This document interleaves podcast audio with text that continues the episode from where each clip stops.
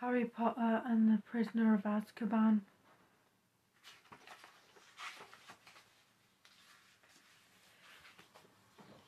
Chapter 1 Owl Post Harry Potter was a highly unusual boy in many ways. For one thing, he hated the summer holidays more than any other time of the year.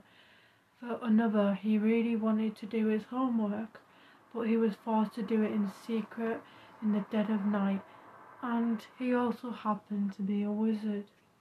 It was nearly midnight, and he was lying on fr- his front in bed the blankets drawn right over his head like a tent, a torch in one hand and a large bound leather le- and a large leather bound book, a history of magic by Bathilda Bagshot, propped open against the pillow. Harry moved to the tip of his eagle feather quill. Harry moved the tip of his eagle quiver. Harry moved the tip of his eagle feather quill down the page, frowning as he looked for something that could help write his essay, which burning in the 14th century was completely pointless. Discuss. The quill paused at the, uh, at the, uh, the quill paused at the top of a likely looking paragraph. Harry pushed his round glasses up his nose, moved his torch close to the book, and read. Non magical people, more commonly known as muggles, were particularly afraid of magic in medieval times but not very good at recognizing it. On the rare occasion that they did catch a real witch or wizard, burning had no effect whatsoever. The witch or wizard would perform a basic flame freezing charm, then pretend to shriek in pain while enjoying a gentle tickling sensation. Indeed, Gwendolyn the Weird enjoyed being burnt so much that she allowed herself to be caught no fewer than forty-seven times in various disguises. Harry put his quill down uh, Harry put his quill between his teeth and reached underneath his pillow for his ink bottle and a roll of parchment. Slowly and very carefully he unscrewed the ink bottle, dipped his quill into it, and began to write, pausing every now and then to listen, because if any of the Dursleys heard the scratching of his quill on their way to the bathroom, he probably found himself locked in a cupboard under the stairs for the rest of the summer. The Dursley family of number four Privet Drive was the reason that Harry never enjoyed his summer holidays. Uncle Vernon, Aunt Petunia, and their son Dudley were Harry's only living relatives. They were muggles, and they had been very they had a very medieval attitude towards magic.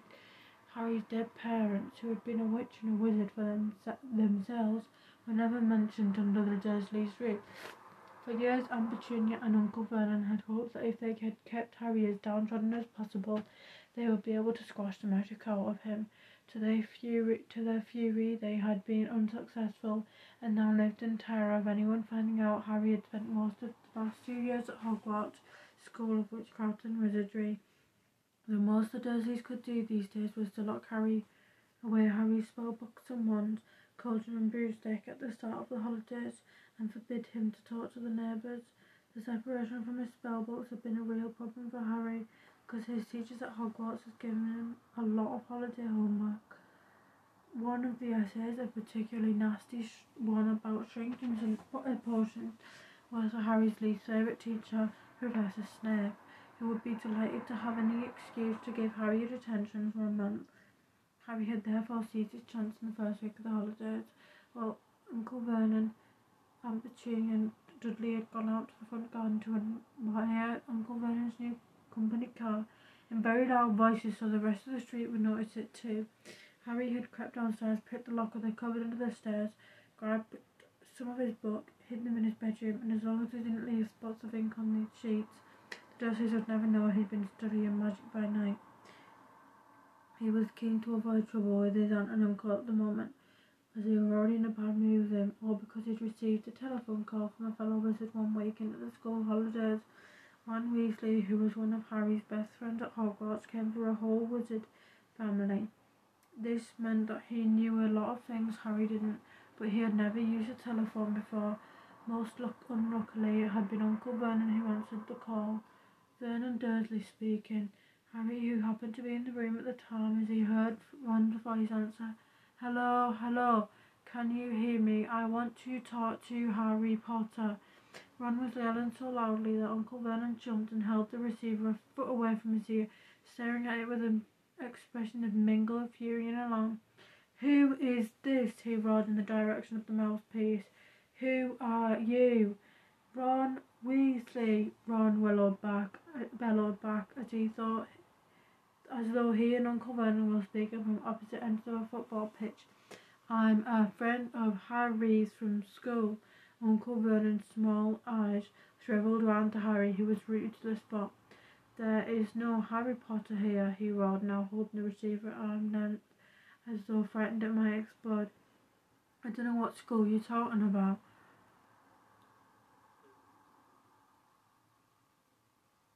I don't know what school you're talking about. Never contact me again. Don't come near my family. And he threw the receiver back onto the phone as if dropping a poisonous spider. The row that followed had been one of the worst ever. How dare you give this number to people like people like you? Uncle Vernon had roared, spraying Harry with spit. Oh, that's disgusting. Ron obviously realised that he'd got Harry into trouble because he hadn't called again. Harry's other best friend from Hogwarts, Hermione Granger, hadn't been in touch either. Harry had sus- Harry suspected that Ron had warned Hermione not to call, which was a pity because Hermione, the cleverest witch in Harry's year, had Muggle parents, knew perfectly well how to use a telephone, and would probably have enough sense not to say that she went to Hogwarts. So Harry had no had had no word from any of his Wizarding friends for five long weeks, and this one would turn out to be the most as bad as the other one. There was just one very small improvement. After swearing he couldn't use it or send letters to any of his friends, Harry had been allowed to let his owl Hedwig out at night. Uncle Vernon had given in because of the racket Hedwig had made if she was locked in her cage all the time. Harry finished writing about Wendelin the Weird and paused to listen again. The silence in the dark house was broken only by distant grunting snores of his enormous cousin Dud Dudley. It must be very late. Harry's eyes were itching with tiredness. Perhaps he'd finish this essay tomorrow night. He placed the ink bottle, pulled an old pillowcase from under his bed, put the torch, a history of magic, his essay, quill and ink inside it, got out of bed and hid the lot under a loose floorboard under his bed. Then he stood up, stretched, and checked the time on his luminous alarm clock on his bedside table. It was one o'clock in the morning. Harry's stomach gave a funny jolt. He had been thirteen years old without realizing it for a whole hour. Yet another unusual thing about Harry was how little he looked forward to his birthdays. He'd never received a birthday card in his life. The Dursleys had completely ignored his last two birthdays, as they had no reason to suppose they would remember this time. Harry walked across the dark room, past Hagrid's large empty cage, to an open window. He leant on the sill, the cold night air pleasant on his face after a long time under the blankets. Hagrid had been absent for two nights now. Harry wasn't worried about her. She'd be gone this long before, but she hoped she'd be back soon. She was the only living creature in this house who didn't flinch at the sight of him. Harry knew, though. Harry, though still rather small and skinny for his age, had grown a few inches over the last year.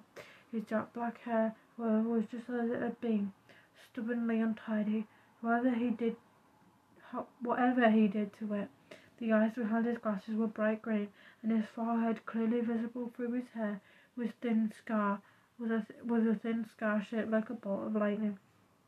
Of all the unusual things about Harry, the scar was the most extraordinary of all, because it was not, as the Dudleys had pretended for ten years, a souvenir of the car crash that had killed Harry's parents, because Lily, Lily and James Potter had out not died in a car crash. They had been murdered, murdered by the most feared dark wizard for a hundred years, Lord Voldemort. Harry had escaped from the same attack with nothing but a scar on his forehead. When Voldemort's curse, instead of killing him, had rebounded upon its originator, Barely alive, Voldemort had fled, but Harry had come face to face with him since at Hogwarts. Remembering their last meeting as, they, as he stood at the dark window, Harry had admitted had to admit he was lucky to even reach his thirteenth birthday. He scanned the starry sky for a sign of Hedwig, perhaps soaring back to him with dead mouse dangling from her beak, expecting praise. gazing absently over the roofs. He was a few seconds before Harry realised what he was seeing. Silhouetted against the golden moon and growing large every moment was a large, strangely lopsided creature, and it was flapping in Harry's direction. He stood quite still, watching it sink lower and lower for a split second. He hesitated, put his hand out on the window ledge, wondering whether to slam it shut. But then the bizarre creature soared over one of the street lamps of Privet Drive, and Harry realised what it was, leapt aside. Realising what it was, leapt aside. Through the window saw three owls, two of them holding up the third, which appeared to be unconscious. They landed with a soft flump on Harry's bed, and the middle owl, which was large and grey, keeled right over and lay motionless. There was a t- large packet tied to his legs. Harry recognised the unconscious owl at once. His name was Errol, and he belonged to the Weasley family. Harry dashed to the bed at once and tied the cords around Errol's leg, took off the parcel, and then carried Errol to Hedwig's cage. Errol opened one bleary eye, gave a feeble hoot of thanks, and began to flop some water.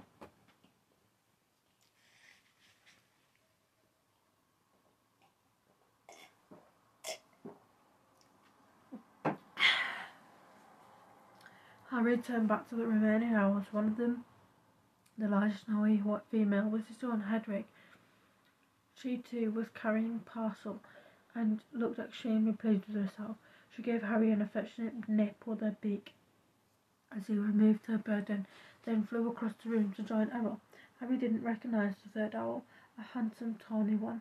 He knew where it must have come from because in addition to a third parcel, it was carrying a letter bearing the Hogwarts crest. When Harry relieved the owl of its post, it ruffled its feathers importantly, stretched its wings, and took off, breathing the window into the night. Harry sat down on his bed, grabbed Errol's package, ripped off the brown paper, and discovered a present wrapped in gold on his first ever birthday card. Fingers, fingers, fingers trembling slightly, he opened the envelope. Two pieces of paper fell out. A letter and a newspaper cutting. The cutting had clearly come out of the Wizarding newspaper of the Daily Prophet because the people in the black and white picture were moving. Harry picked up the cutting, smoothed it out, and read Mystery of Magic Employee Scoops Grand Prize. Arthur Weasley had head of misuse of muddle, Muggle artifacts office at the Ministry of Magic, has won the annual Daily Prophet Grand Prize Galleon Draw. A delighted Mr. Weasley told the Daily Prophet we will be spending the golden summer holiday in Egypt, where our eldest son Bill works as a cursebreaker for Gringotts Wizarding Bank. The Weasley family will be spending a month in Egypt, returning for the start of the new school year at Hogwarts, which five of the Weasley children currently attend. Harry scanned the moving photo, and a grin spread across his face as he saw all nine of the Weasleys waving furiously at him, standing in front of the large pyramid. Pyramid, plump little Mrs. Weasley, tall, balding Mr. Weasley, six sons and one daughter. Although they were black and white picture, didn't show it, with flaming red hair. Right in the middle of the picture was Ron, tall and gangling, with his pet rat Scabbers on his shoulder and his arm, arm round his little sister Ginny. Harry couldn't think of anyone who deserved to win a large pile of gold more than the Weasleys, who were nice and extremely poor. He picked up Ron's letter and unfolded it. Dear Harry, happy birthday. Look, I'm really sorry about the telephone call. I hope muggles don't give you a hard time. I asked Dad and he reckons I shouldn't have shouted. It's brilliant here in Egypt. Bill's taken us round all the tombs and you won't believe the curses these old Egyptian wizards put on them. Harry wouldn't let Jimmy, Ginny come into the last one. There were all these mutant skeletons in there, of muggles who had broken in and gone extra heads and stuff. You wouldn't believe it when Dad won the Daily Prophet draw. Seven hundred galleons. Most of it's gone on the holiday, but they're going to buy me a new one for next year. Harry remembered only too well the occasion when Ron's one old wand had snapped. It happened when the car the two of them had been flying downwards had crashed into a tree on the school grounds. We'll be back about a week before term starts, and we're going to London to get my one to nine new books. Any chance of meeting you there? Don't let the muggles get you down. Try and come to London. Ron. Percy's head boy. He got the letter. Uh, sorry. P.S. Percy's head boy. He got the letter. He got the letter last week. Percy glanced at the photo. Uh, not Percy. Harry glanced back at the photo. Percy, who was in his 17th, 17th, seventh and final year at Hogwarts, was looking particularly smug. He had pinned his head boy badge to the fez perched jauntily on the top of his neat hair, his haunted glasses flashing in the Egyptian sun. Harry now turned to his present and unwrapped it. Inside looked like a miniature glass spinning top. There was another note from another note from Ron beneath it. Harry, this is a pocket Sneakoscope. If there's something untrustworthy around, it's supposed to light up and spin. Bill said it's rubbish sold for wizard tourists and isn't reliable because it let lighting up after dinner last night. But he didn't realise Fred and George had put Beetles in a suit. By Ron. Harry put the sneaker stop sneaker scarf on his bedside table, where it stood quite still, balanced on its point, reflected the luminous hands of its clock. He looked quite happy for he looked at it happily for a few seconds, then picked up the parcel Hagrid had brought.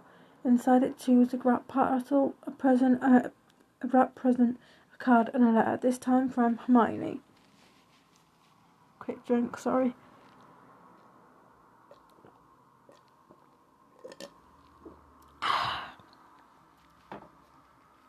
Dear Harry, Ron wrote to me and told me about his phone call to your Uncle Vernon. I do hope you are alright. I'm on holiday in France at the moment and I don't know how I was going to send this to you. What if they'd opened it at customs, but then Hedwig turned up? I think she wanted to make sure I got you something for your birthday for a change. I bought you a present by all order. There's an advertisement in the Daily Prophet. I've been getting it delivered. It's so good to keep up with what's going on in the wizarding world. Did you see that picture of Ron and his family a week ago? I bet he's learned loads. I'm really jealous. The ancient Egyptian wizards were fascinating. There's some there's some interesting local history of witchcraft here too. I've rewritten my whole history of magic essay to include some of the things I found out. I hope it's not too long. It's two rolls of parchment more than Miss Professor Binns asked for. Ron said he's going to be in London in the last week of the holidays. Can you make it? Will your uncle, uh, uncle and uncle let you come? I hope you can. If not, I'll see you at Hogwarts Express on September the 1st. Love from Hermione. P.S. Ron says Percy's head boy. I bet her, Percy's really pleased. Ron doesn't seem too happy about it. Harry laughed again as he put Hermione's letters aside and picked up her present. It was heavy. Knowing Hermione, it was sure to be a large book full of difficult spells, but it wasn't. His heart gave a huge bound as he ripped back the paper and saw a sleek black leather case with silver words stamped across it. Broomstick servicing kit. Wow, Hermione, Harry whispered, unzipping the case and looked inside. There was a large jar of Fleetwood's high finished handle polish, a pair of gleaming silver tailwheel clippers, brass, a tiny brass compass to clip your broom onto for long journeys, and a handful of do-it-yourself broom care. Apart from his friends, the only thing Harry missed about Hogwarts was Quidditch, the most popular school sport in the magical world. Highly dangerous, very exciting, and played on broomsticks. Harry happened to be a very good Quidditch player. He had been the youngest in a century to be picked for one of the Hogwarts teams.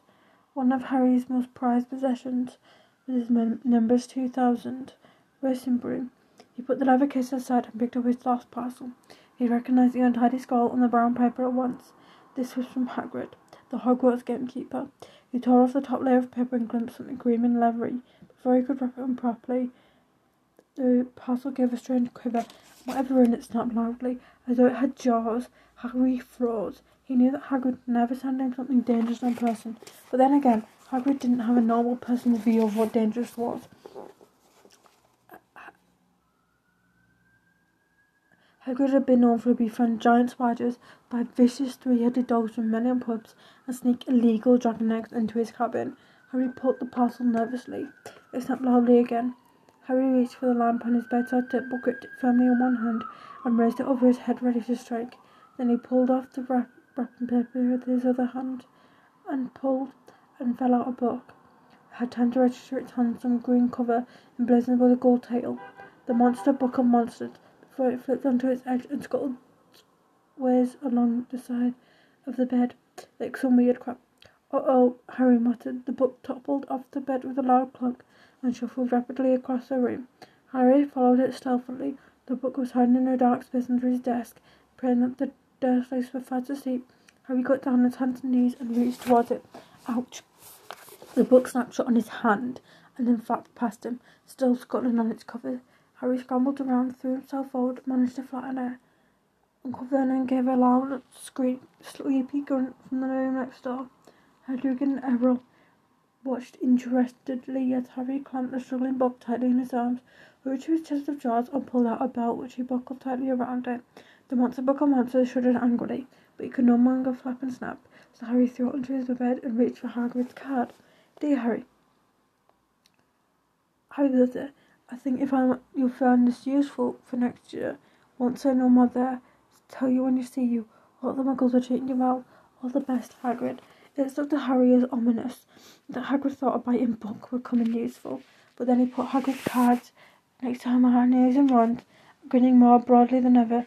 Now there was only the letter from Hogwarts left. Noticing it was rather thicker than usual, Harry opened the envelope and first page apartment within read. Mr. Potter, dear Mr. Potter, please note that the new school year will begin on September the 1st. The Hogwarts Express will leave from King's Cross Station platform nine and three quarters at eleven o'clock.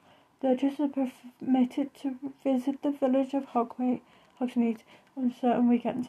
Please give the enclosed permission form to your parent or guardian to sign. A list of the book of next year is enclosed.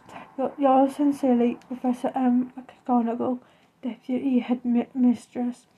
Harry pulled out the Hog- Hogsmeade permission form and looked at it. No longer grinning, it would be wonderful to visit Hogsmeade at weekends. He knew it was entirely Wizarding Village, but he never set foot in there. But how on earth was he going to persuade Uncle Vernon or Aunt Petunia to sign the form? He looked at the alarm clock. It was two o'clock in the morning. Deciding that he'd worry about the Hogsmeade form when he woke up, Harry went back to bed and reached across of another day the chart he made for himself, counting down the days left until his return to Hogwarts. Then he took off his glasses, lay down, eyes open, facing his three cats. extremely unusual thought he was, though he was, at that moment, Harry Potter felt like just everyone else, glad to be for the first time in his life that it was his birthday.